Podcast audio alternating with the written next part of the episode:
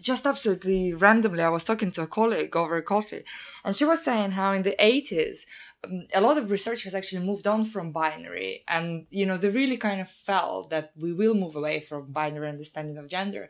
And then she was saying so she's an academic who works on on gender um, she was saying that spice girls came and ruined it for everyone you know because they kind of with the sexual power and you know you the girl power being uh, pretty and like having boobs you know and sort of singing um slightly, you know, occasionally inappropriate songs. Um, and it really made me laugh, you know, but I, I, I keep thinking about it. And, you know, maybe she's right. Maybe there's something I to mean, it, right? That I ha- I had not thought of Spice Girls as the root cause of of of binary gender understanding. so yeah, I don't know how we're gonna ever fight Spice Girls. Um, something to consider. I'm truly devastated at this Spice Girls theory. oh no, I'm really sorry. Yeah, I was as well. I was just like, oh my god, I have never thought about this, you know. Um, so yeah, that's all I've been thinking about for last week, literally. Spice Girls, you know, all those, you know, hairbrush kind of singing in front of the mirror. What was I doing? I was like contributing towards binary discussions. You know?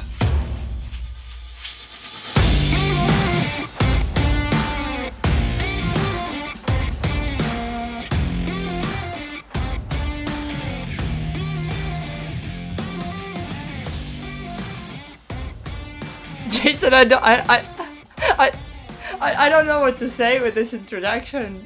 Um, yeah. Hi. we we went with this introduction just to give everybody a taste of like what our calls are like with some of our guests. We do have lots of funny times and our conversation goes in tangents sometimes. But we don't include everything in our episodes, right? Uh, yeah, I think we can. We can run a special, or probably a series of specials of, um, you know, comprising variety of topics that we've discussed over over this last year, over the last season. But also, you know, talking of Spice Girls, uh, Jason, you almost got the VHS right uh, from Spice Girls. Remember, we were discussing it was right about uh, around the birthday. I I never got. Yeah, I never got it though. Oh, really? Okay, well, next year maybe. Was somebody going to send me a VHS? I, I think all of us were considering, you know, whilst you were laughing at the background, the rest of us were discussing the color of that VHS and whether we can find one for you. well, anyway, a little outtake from an ep- the episode on gender when we talked to uh, our guest from Practical Action. And we thought it was a good way to start off this final episode in the season, um, where we're going to look at some of our highlights and some of the things that were or uh, most interesting or most poignant or funny. Yeah, so that's what we're g- going to do today. This is episode 17, our final episode of season two. Yay. Yay. And it, yeah, so last episode, you know, I've noticed um, in the last two weeks, I was saying in episode 15, oh, it's almost the end of season two. And then in episode 16, I was again like, oh, it's almost the end of season two. And now it is the end of season two. Um, so here we are. Yeah, like your enthusiasm for finishing the season has just been going up and up and up. It's crazy. yeah, no, I'm just enthusiastic that we're kind of keep on going and we're recording season three already. Well, I've enjoyed season two. Um, Me too. I guess, yeah, you too. I hope our audience enjoyed it.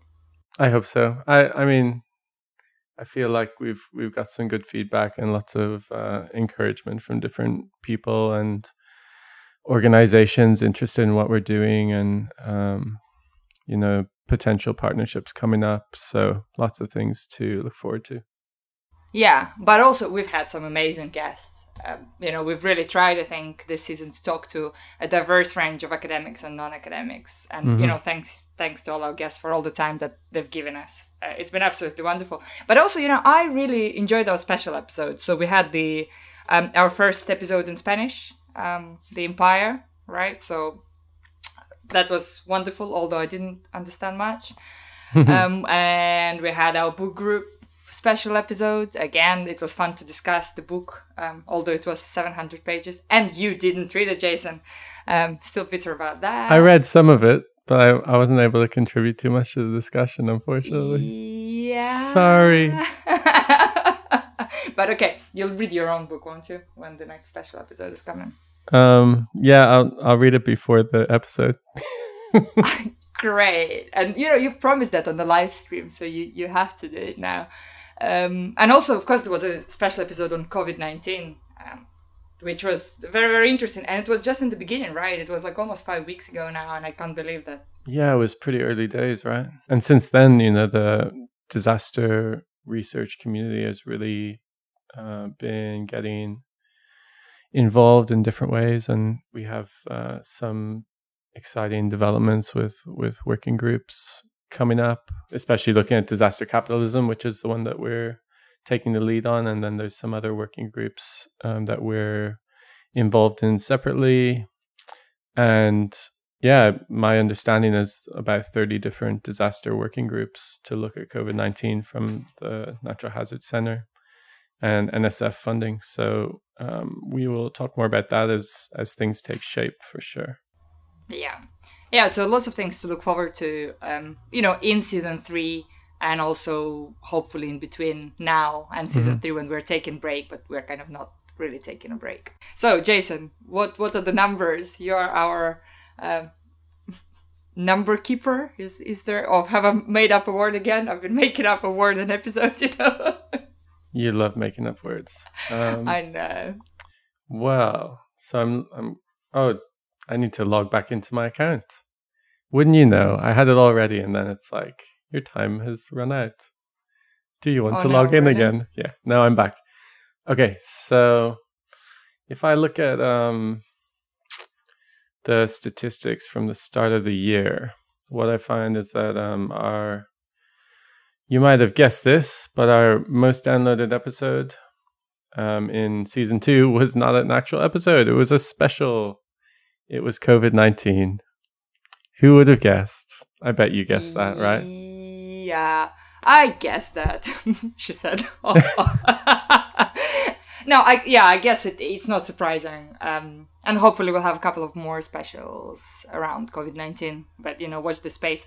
So COVID nineteen was obviously got some traction, was shared quite widely. It was kind of early in the development of this pandemic and before everybody started podcasting about it, I think. Mm. Because I, I hear that uh, podcast equipment and stuff is running really low online because everybody really? start everybody started podcasting. Yeah. Oh, see, we're such trendsetters, huh? We're totally.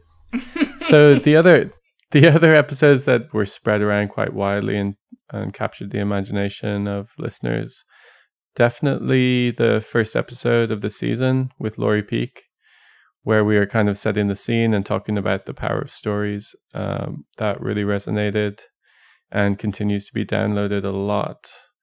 Other ones um, were Terry and Alexander talking about LGBTQI experience of experiences of risk.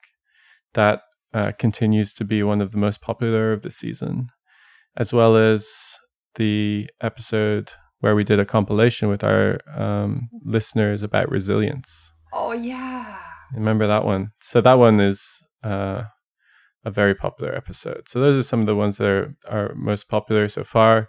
Of course, some of the some of the releases in the last thirty days um, have you know were picked up really well when they were released, but we they haven't been out for so long. So yeah, um, the the recent kind of series that we did, looking at different groups and uh, narratives about different so-called vulnerable groups, have been been really widely listened to, but we just don't have long term statistics on that yet. Yeah, those episodes, you know, on vulnerable groups, those um, they kind of pushed me most, I think. Um, you know, because really I didn't know much about homeless people or mm-hmm. prisoners or LGBTQI, and it was just great to to get that thinking, you know, and to kind of to, to discuss those ideas. Um, I really really enjoyed it. Yeah, and I think that's been a a feature of this season is us kind of learning from the process. Mm. And I've been reflecting on that recently, you know, how healthy the the process of creating content is for me personally just to to grow in kind of knowledge and understanding and empathy and uh, learning to listen better, ask better questions. All of these things are really good for me as a human. and as a as a researcher. Yeah, absolutely. I think the learning side is just you know I, I, I didn't expect that, and it's I guess only when you listen then you learn. You know when you don't mm. when you speak you don't learn. Yep. And it it just becomes so important. So yeah. we'll keep on doing this. But anyway, so today we're gonna play some of our favorite moments from season two and we'll just we just want to reflect a little bit more on what it is we've been doing. So over the whole of season two, we had three prominent se- themes really. Um, the first theme was about um, how we're telling the stories. The second theme was about whose stories we're telling, and the third theme was why these stories are so powerful. So the theme of the second season, which we will continue in the third season, um, was about narrative. And our first guest, I'm sure you remember her, uh, Lori Peek, um, was the one who opened the telling stories idea for us.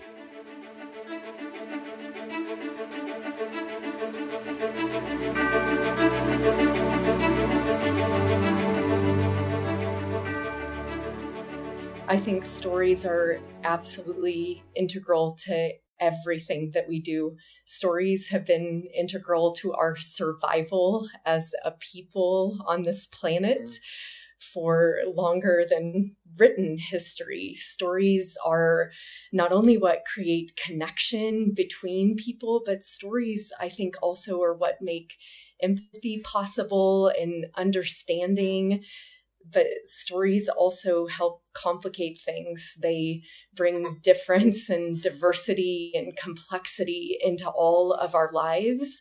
And so I think as researchers, stories are so important because it's through stories that I think we can actually attain deeper knowledge about the people and the places that we care so much about. So that was Lori Peek, who was our first guest of the season. Um, Lori's been a great support just around the podcast and kind of what we're trying to do with communicating about disasters to the public. Um, and can't wait to work more with Lori and, and the Natural Hazard Center moving forward. But I, I thought that clip really set the scene really nicely for the season, you know, focusing on the the importance of stories and connecting people and presenting opportunities to to learn and grow and understand, but also helping us to get at some of the hard issues that we need to deal with and helping us to like problematize life, you know. Yeah, but also I think this little snippet of uh, Lori's episode kind of highlighted why stories are so crucial, right? And we mm. will come back to this as we talk uh, through this episode today. Um, I think the, the power of stories, in particular in the past couple of months, has really become prominent, right? Because we've all seen how narratives are twisted and turned, mm-hmm. and how we're all getting the stories that we want to get, or that uh, you know certain powerful people want us to get and to hear. Um, and if we don't challenge those stories, then is that the the kind of our survival is at stake. But also living in a different way and living in a different place um, because stories very much depend on the context within which they unfold right and very often that is kind of connected to the physical place and our guest rohit jigyasu um, highlighted it so well. I have seen the futility of looking at heritage as just monuments or buildings or isolated uh, you know icons uh, which actually uh, have uh, which are perceived as beautiful as uh, you know touristic but without really connecting to the people who are real uh, holders or who are real bearers of this heritage.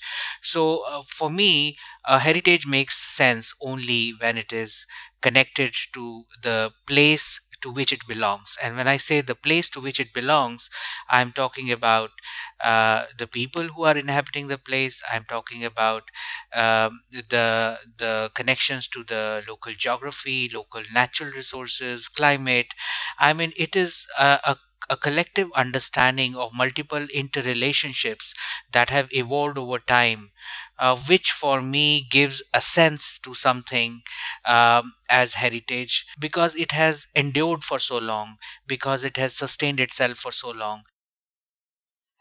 So I think that clip is so interesting because uh, we talk about this when we discuss um, how risk is created and um, how it's so tied to the place. And both of us kind of coming from built environment backgrounds as well. When we talk about recovery and reconstruction, it's really important for us to keep the focus on how the if we just develop things or redevelop things the same way that we've always done or the way that the the um, status quo would have would would imagine recovery looking, then we often just recreate and exacerbate um, inequalities and put risk upon people. You know.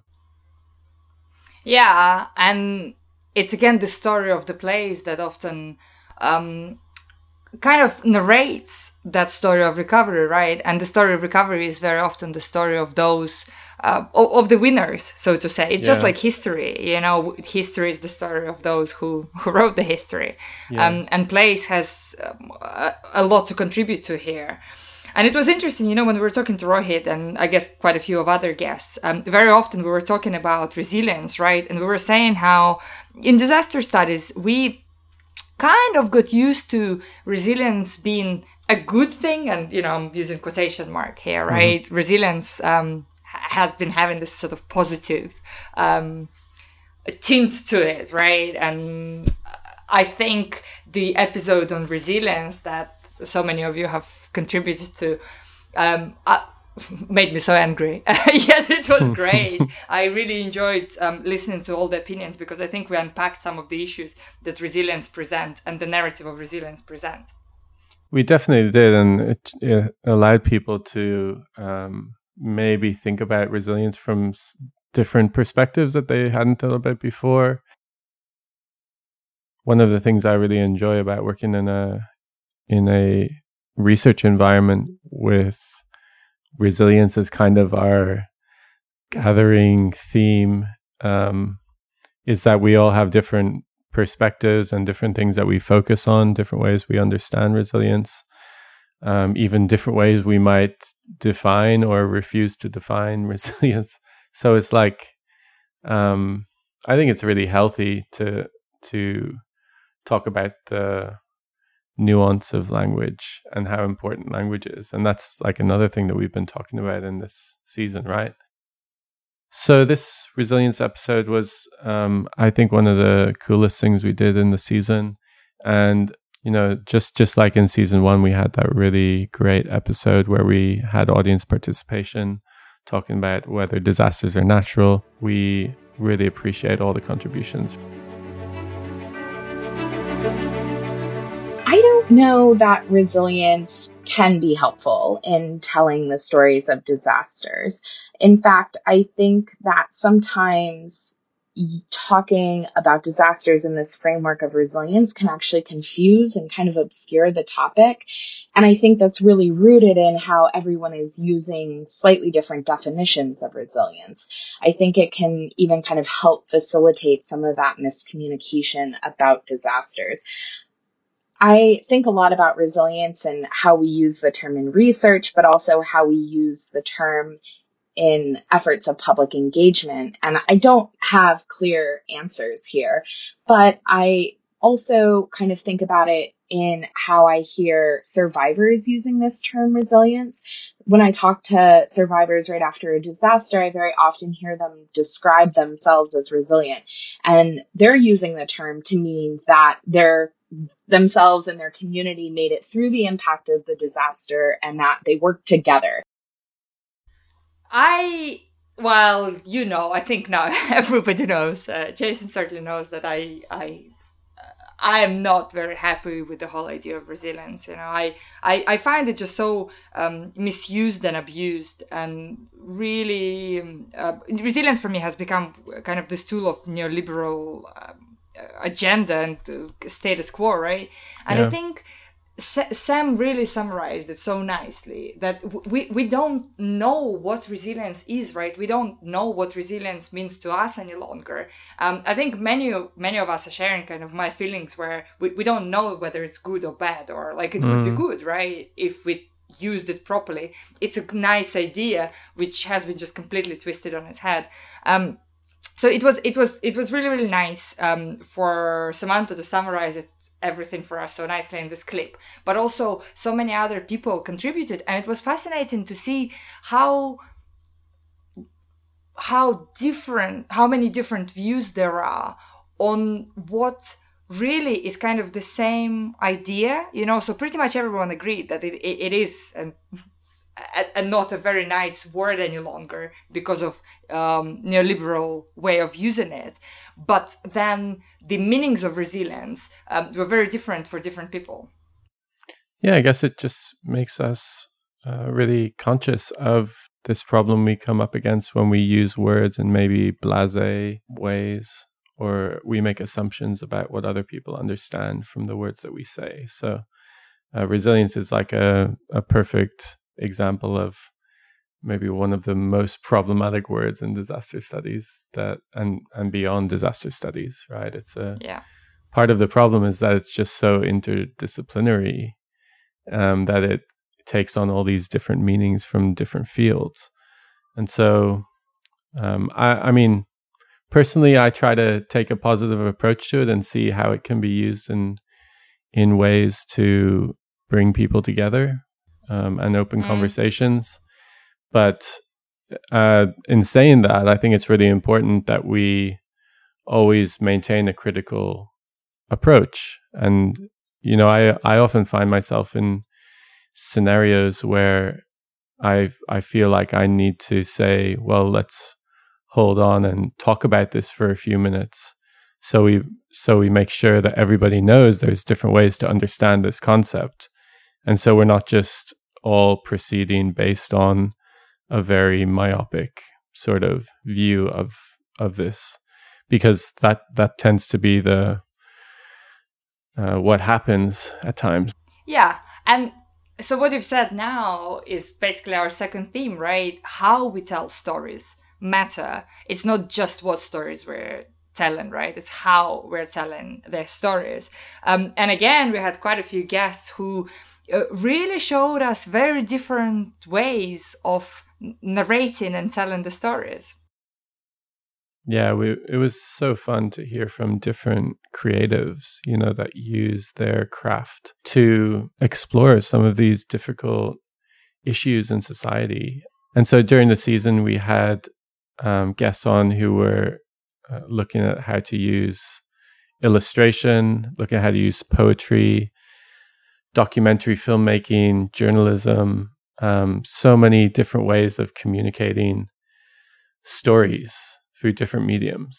Um, and I think that was just a feature that really stands out in this season. So there's so many ways that we can tell stories. And I think if you listen to the season, there's a lot of great tips in there on how to get started um, in exploring different mediums through which to to bring your stories to life. So uh, the first one that we um, might talk about is when we had Gemma Sou on to talk about her use of graphic uh, novels to tell stories about her research. And that was episode nine. If anybody is interested in it, um, let's listen in to Gemma.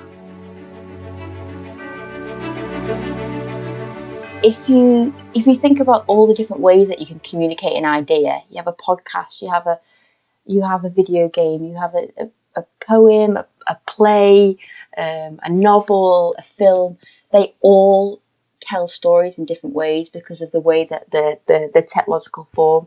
So if you were to try and communicate a research finding in a tweet which is 140 characters it, it's going to reach certain group of people, it's going to be quite a simplistic way of telling a story. Whereas if you have um, a video game, you can have a scenario where a person can explore multiple stages of the game. They have to use their agency to um, unpack ideas, to solve puzzles. Um, so it's less didactic. Whereas if you have um, a, a film that has a more linear narrative where it's there's one storyline driving all, all the way through. So it depending on which medium you use, you'll be able to communicate your story in different ways and reach different people. So in that clip from Gemma, I think it's important to pick up on that kind of challenge that she laid out to to people who have stories to tell to consider the different advantages of different mediums in engaging their audiences getting the audience maybe to take a decision like in a video game you know um, or having that sort of um, plot you know of a film. Um, you have different things like the journalists might use, you know, where you quite opposite to what we do sometimes as academics, you bring the kind of main surprising thing right to the front of the story, you know. It's like in your first paragraph, what's really interesting here. Um, whereas researchers, we tend to hide it at the back. So um, I think it's really it's really important that we consider all these different ways of telling story in different mediums we can use.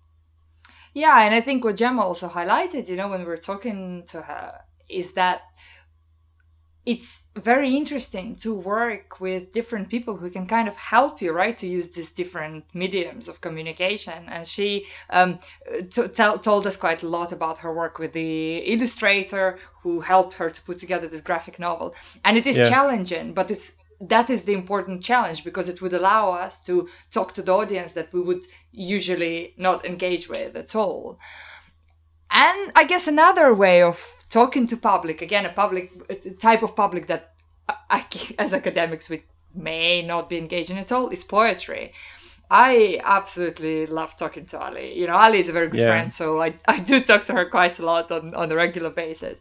Um, but I think it's very interesting that there is now this move towards um, poetry and also fiction in climate change and disasters. And her reflection on coastal change and climate change through her poetry um, was quite fascinating. And I also absolutely loved that we actually got to hear some of her poems.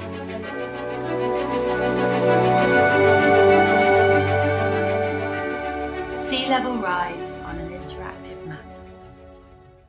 Start at sea level and hit the up arrow. Dark blue engulfs Great Yarmouth and Poole, then London, awash from Canvey Island to Canary Wharf.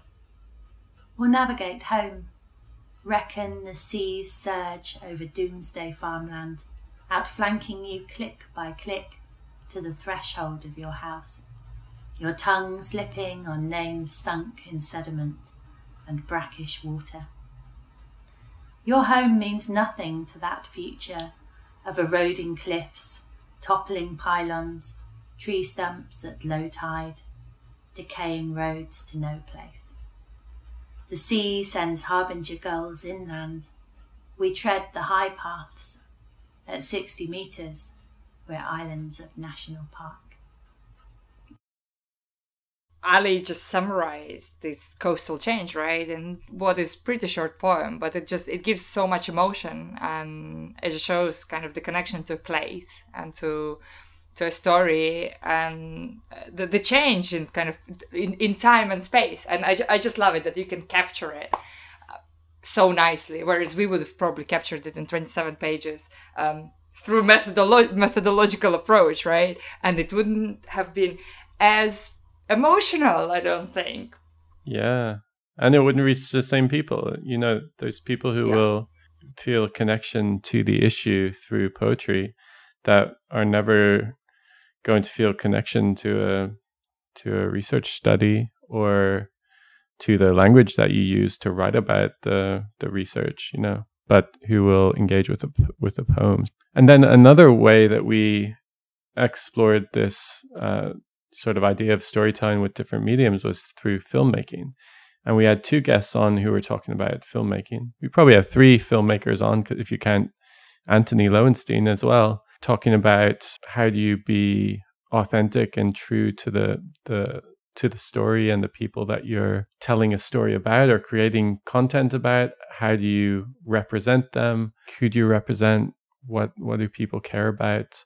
Also looking at filmmaking as a way of expression and finding freedom in in your creativity as well. So maybe we could just play these these clips from the filmmakers that we had on this season.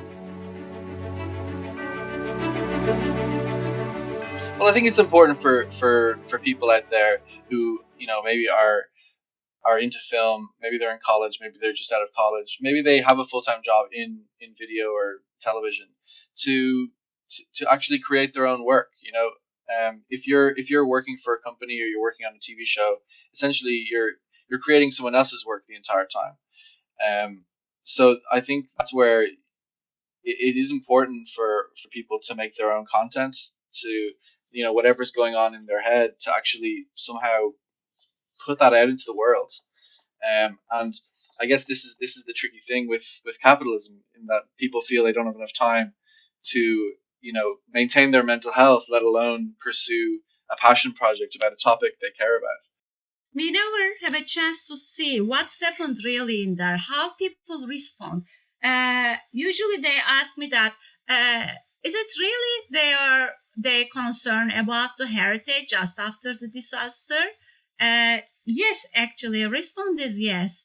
When you watch the video, they all say that after we checked our family and the loved ones and we make sure that they are secure, we just run to the heritage site and check the building because uh, all of them believe that uh, that is because they spend all of their life they dedicate their life for protecting that heritage.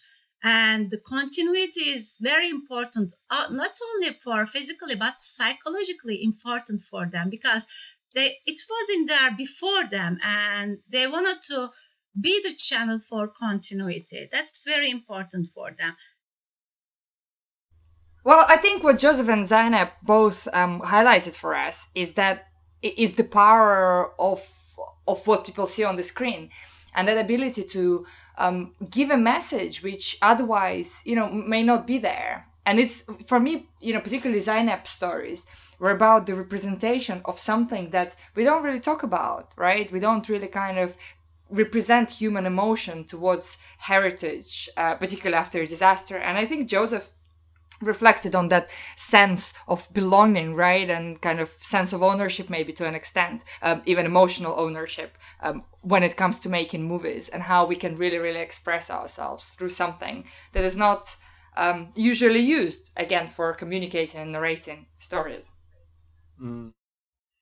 And I guess everybody's different. Everybody has their um, preferred mode of learning and preferred mode of like engaging with stories. Some yeah. people just like like to engage with written words, and others like to listen to podcasts or listen or like or like tell tell stories to their to their friends, you know, orally or and some people like to sit and watch a movie, you know. So everyone has their different ways of that they prefer to engage with content. Yeah. And um, talking of movies, you know, you've triggered a thought there. You know, so we've been um, discussing for a while that we'd love to have a kind of disaster movie night um, as a part of the podcast. Maybe we can do a sort of Gogglebox uh, thing where uh, you'd all join us and we watch a terrible disaster movie together. Um, so, you know, would people be up for it? Let us know. You know, tell us on Twitter uh, and we'll arrange something in season three if you're interested.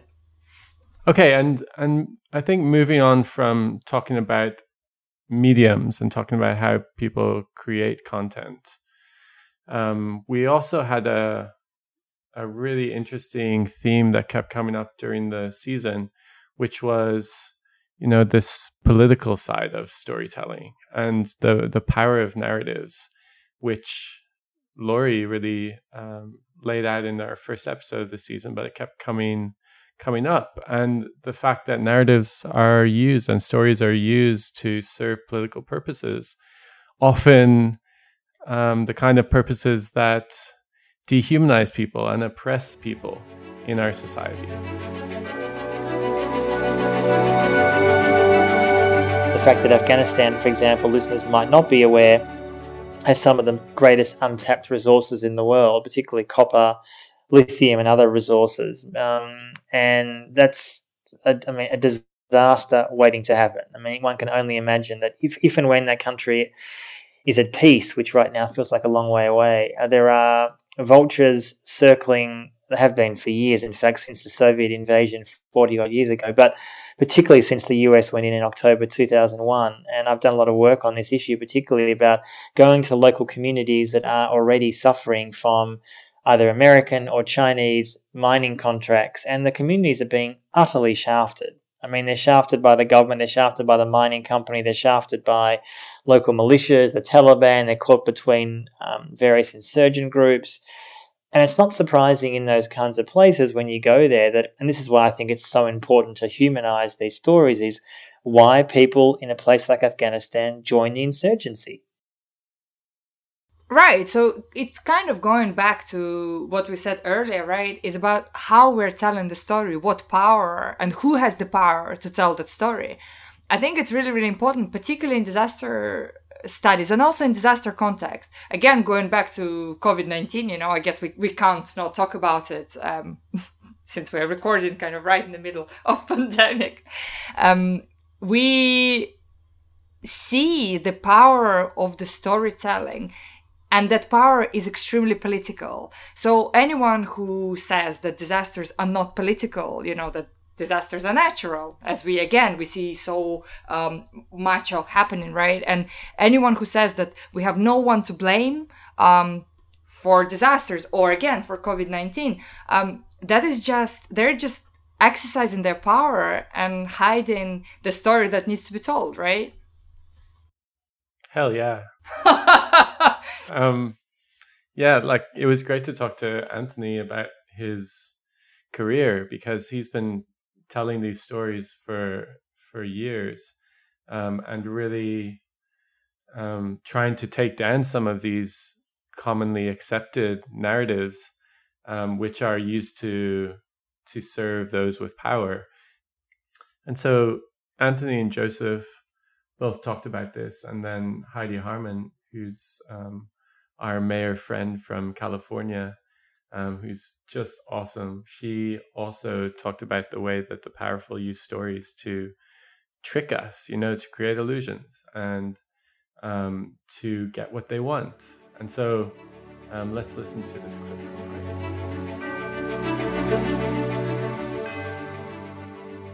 What I'm hearing you say is what I think a lot about is that it's bringing up all of these issues that have been maybe below levels of awareness you know um, the just the general separation that we experience. And i think ultimately climate crisis is a symptom of that illusion of separation you know that we are separate from ourselves we're separate from each other and we're separate from nature.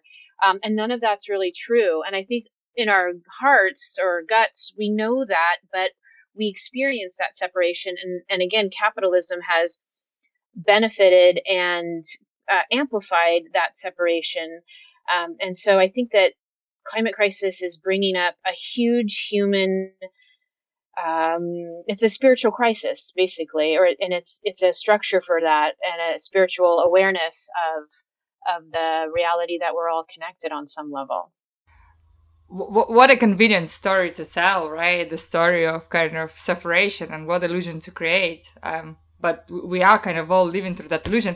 And i i, I was glad I, I, I'm, I'm glad to see now again i keep coming back to covid-19 my favorite topic really. Um I spent way too much time on twitter reading about it. But what, what I, i'm really really glad to see is the is that these powerful stories are not always the stories of capitalism and separation. We've really seen quite a lot of stories that um, unpack the problems of capitalism, the problems of um, neoliberalism, right? Many people have been challenging status quo because of COVID 19, because I think mm. all the root causes have been exposed. And Heidi and Antony um, and Joseph have talked to us about that. Um, and they have also talked about uh, about solidarity and kind of camaraderie and sense of togetherness which again we see and it's just wonderful to see those positive responses. So i'm glad to see that people are pushing against uh, this illusion creation and pushing against the powerful stories to create their own powerful stories which are much more meaningful. No it's so true that disasters always expose the problems with society right? And the thing i've been talking about recently is like how this pandemic is exposing those flaws over an extended period of time. Um, instead of you know usually the the mainstream kind of framing of a disaster is like a short-term event you know? And so obviously we talk about disasters as long-term processes of accumulated risk and release but i think now people are really engaging with some of these big narratives about what's wrong with society you know? right and right. so but the question is like how do we get people to change how do we get people to actually be part of action to create something different and i i really hope that given the the long-term nature of this exposure of society you know of the flaws we're going to see sustained um, creative action against the status quo to create something better. And so um, we talked to Santina Contreras um, about how to how to engage and about participation, how to do participation genuinely and not as some sort of tokenism. I guess, kind of as you described, like cover up in some ways um, lack of information or knowledge about, you know, what is really a well informed um, development process or well informed way to go about doing this work um, because you know you heard or you know however you, you, you came to the conclusion you know that if you that the right thing to say is this word. And so by using it it triggers that you're doing the right thing. And so i've had countless conversations with groups where they're saying um, what they're supposed to say. We use a very engaged process. We are very participatory, but within seconds, they're what they're describing that they're doing um, is, you know, potentially not that, right? Not what you, we would think of that, but they, but they either intentionally know that saying that will sort of mask that or without even knowing don't make the connection between what their actual activities may or may not be doing to further that word that they're describing it as so the meaningfulness of participation and of engagement is just so important and i you know as i said just now i hope we'll see more of that um, i think this whole narrative about going back to normal um, is thankfully really being challenged, right? Because people understand that, you know, they don't want to go, we don't want to go back to normal. People realize that it is not meaningful. Um, the normal is not what we want. And I think it's only through kind of meaningful participation and meaningful engagement that we can all take a positive action, right? And somehow respond and, um, you know, go against the status quo, kind of go go against the mainstream, challenge that normative practices and um, status quo practices. And, you know, talking of positive response, hopefully, if our bandwidth allow, um, there will be a special episode on positive response with um, some of wonderful friends um, from um, Brazil and from the UK and from Chile and from Denmark. Um, so watch this space. So whilst we're on the break, having a break, we might have a special episode in a few weeks' time. And well, so the power of stories, the politics of stories is important. But also, as we said in the very beginning, it's really, really important who tells the story, right? So, what lens it is we're using and um, how we're looking at the story um, through through which group. We've engaged with quite a few amazing friends here in this category. And as we said, both Jason and I um, really, really liked um, this these particular topics because it was so new to us, right? And it was just so challenging um, to think about stories that are told by or told of these certain categories of people. Um, and what I really liked is that whilst we're discussing LGBTQI, gender, disability, children, prisoners, homelessness, um, the core theme was intersectionality, that we can never look um, at one group and we can never tell the story of a particular group through just the prism of that one group. These are not the stories that we need to be telling, and these are the stories that are actually creating quite a lot of problems. So I think what we'll do is just play some audio from this series of episodes, which was looking um, in more detail at some of these groups that we often pass off as vulnerable or marginalized. Um, and I encourage everyone to listen to these full episodes to really learn more in detail about the complexity of each of these groups um, and the ways that we often minimize them or make them invisible because of the way that we talk about them in the wrong way.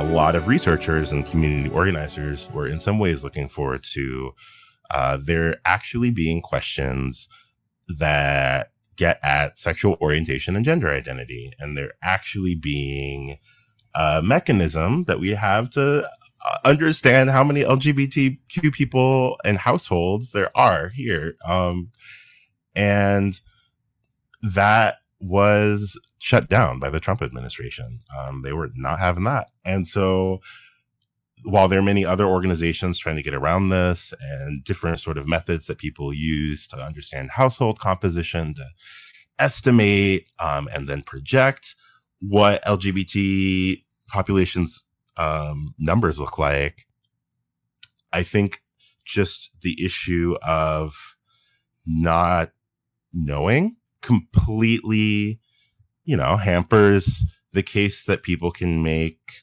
um, for resources and then the types of questions that can be asked in sort of disaster research contexts.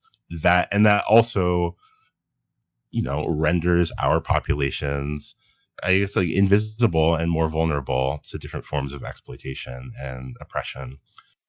There's a risk that treating gendered vulnerability as the inherent vulnerability of this homogenous population of women can result in a perception that gendered vulnerabilities are inevitable. So that kind of societal lethargy can disincentivize the action that's needed to transform those systems which serve to perpetuate the gendered inequalities which cause those vulnerabilities. Um, so Mariana mentioned, um, just as an ex- example, that there's a lot of evidence that rates of gender-based violence increase during a disaster. Uh, and if we're treating women as vulnerable, and saying that as a group, women are vulnerable to gender based violence in a disaster setting, that's not addressing the root causes of that violence. And the root causes of that violence are not the vulnerability of women. Um, so, in that sense, treating women as vulnerable can actually make them vulnerable, as well as exacerbating the vulnerabilities of other marginalized gender groups by excluding them from consideration in the first place.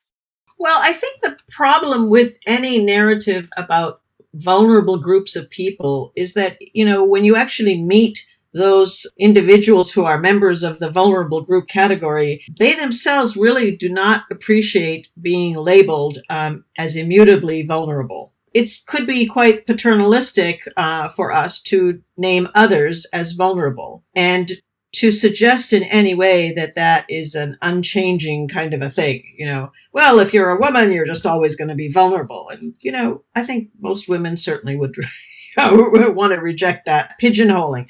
So, I mean, the same is really true for children. I mean, look, obviously, infants and toddlers don't have a lot of power and capacity to resist the impacts of uh, hazards on their young lives, true. But you know, young people's uh, capacities, their knowledge, and their strengths can certainly be developed, and uh, we really shouldn't underestimate them. So, we often see people with disabilities being described as having special needs. And I mean, we all have special needs at some point. I, am vegetarian, I have a need for vegetarian food. Um, a woman who's pregnant has a need for certain healthcare services. Someone who's experienced trauma has a need for psychosocial support. So, why is it that we only label the needs of people with disabilities as being special? Um, I, so I think part of it is about telling stories that recognize that all all human beings have diverse needs, and that good programming is about recognizing and responding to all of those needs. So firstly, really avoiding this language of of special needs versus basic human needs, which which everybody has. I found examples of prisoners being used to do really any type of work that needs to be done in an emergency or disaster. And I've actually talked to representatives of um, prison systems uh, at the state level where I ask, you know, what can prisoners do in a disaster? And the response is literally anything, anything we want. Um, and practically speaking, uh, legally speaking, that's true. Uh, prisoners are a significant component of how the United States deals with disasters and um, other countries as well, but they're they're specifically built into our laws and policies. Um, for example, the the Stafford Act specifically includes prison labor as a reimbursable cost. So under um, the FEMA Public Assistance Program, states can have the costs of using prisoners reimbursed. The idea of homelessness is a cautionary tale that, hey, you know, if you don't participate in the market economy in a certain way, if you're not an active member, quote unquote, active member of society, that, you know, this will happen to you and this deserves to happen to you, that you deserve to be in this situation. And that kind of, that stigma, that, and I'm speaking very generally, you know, but that, that stigma not only serves to uh, create vulnerability and to further marginalize these groups, but I mean, I think it's just like you said, it, you're you're pointing to to people, to certain segments of the population as a problem without thinking about, wait, you know, what is it? Why why do we have people who are experiencing homelessness, for instance? What what are we doing? How is our society structured in a way that limits not only limits people from having access to resources, but um, you know, p- puts them, I guess, puts them in these precarious situations. Um, I think it's often an easy way to say, oh, well, you know, they're the problem because of their, you know, these individuals have these individual problems. And it's easier for us to think in that in those terms than it is to think about how our society is structured and how we as a society, you know, reinforce um, systems of oppression.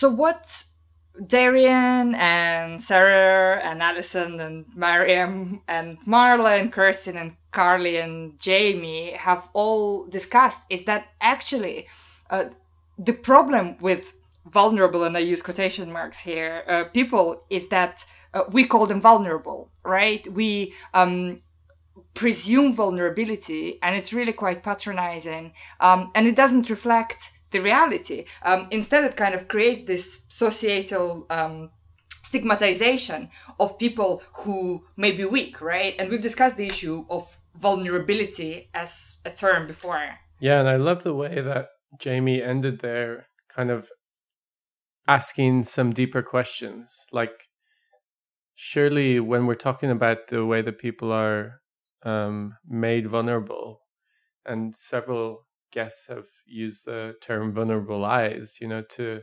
indicate that somebody else's actions actually have an impact on these groups. Um, and I, I really like the way that Jamie put it there. Like, we need to ask deeper questions about society. What kind of society allows this or indeed designs this into the way things are supposed to be? What sort of bullshit is that? Yeah, absolutely. You know, why uh, why do we decide that this is we as a kind of society, right? Um, that that this is how people should be treated or people should be talked about instead of actually um, giving voice to people. And you know, I've been um, recently listening to a teaching, um, and it was Astra Taylor and also uh, Keeanga-Yamahtta Taylor, and there were actually raising this question about vulnerability and um, people who are called again quotation mark voiceless right and these people are not voiceless they do have voice but it's us as a society who just takes that voice from them because we don't want to know what is happening because they expose the root causes of everything that then comes to you know that then manifests once disaster occurs wow that's so true So anyway, I would encourage everybody to listen to the, the those episodes. Um, that was kind of episodes like thirteen to six, or twelve to sixteen. We're dealing with different um, groups, but I mean, the thing to take away if you haven't heard all the episodes in the season and you're just listening to this kind of recap, um, the whole season is really dealing with, you know, the the importance of telling stories and using different mediums to tell stories, the the power behind it, and how power can be abused in manipulating us through stories, and then also just the being really ca- more careful and um, intentional about the way that we talk about different groups in society because identity is important, you know, and um, people are pushed to the margins and oppressed because of their identity. And that's when it becomes important. You know, identity, I feel like sometimes it's just used as like a badge to kind of feel good about yourself or whatever, or to to kind of virtue signal. But real identity, like which is used to oppress people, that's some serious stuff to deal with there, right? Yeah. And we will continue the story of storytelling in the next season, in season three, um, because I guess we feel that this this is really important. We really can't um, start solving the problems. We really can't challenge the status quo if we don't understand what it is we're challenging, and you know we don't use the right words um, to challenge exactly that. So this is now the end of second season. Thank you again for listening to us, and we will be back with season three um, on the first Monday in, in, July, which is 6th of July, I believe. Yeah, this season has just been uh, phenomenal. I've really enjoyed being part of it and getting to know some of our guests better, and some for the first time has been amazing. Um, and learning from them learning just more about our field and some of these topics just as uh, such a privilege as a researcher to expand my view. And yeah looking forward to to not losing touch with all of you who are listening. We're going to produce be producing other content special episodes live streams.